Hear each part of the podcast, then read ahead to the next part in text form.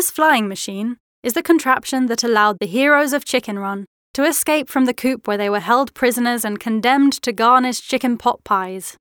The presence of this piece is exceptional as this sculpture was believed to be lost. In 2005, nearly all Chicken Run sets and figurines were irreparably destroyed in a huge fire, eradicating a great number of Aardman archives. A consolation prize appeared nevertheless in 2014 when David Sproxton, one of the founders of Aardman, was talking with an old associate, the owner of an electrical bike shop in Bristol.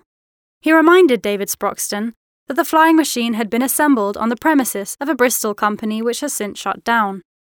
Being friends with one of its employees, he kept the sculpture in his garage, fearing it would otherwise be damaged or destroyed. Luckily, this friend rediscovered the flying machine while spring cleaning and was delighted to return the machine to Aardman.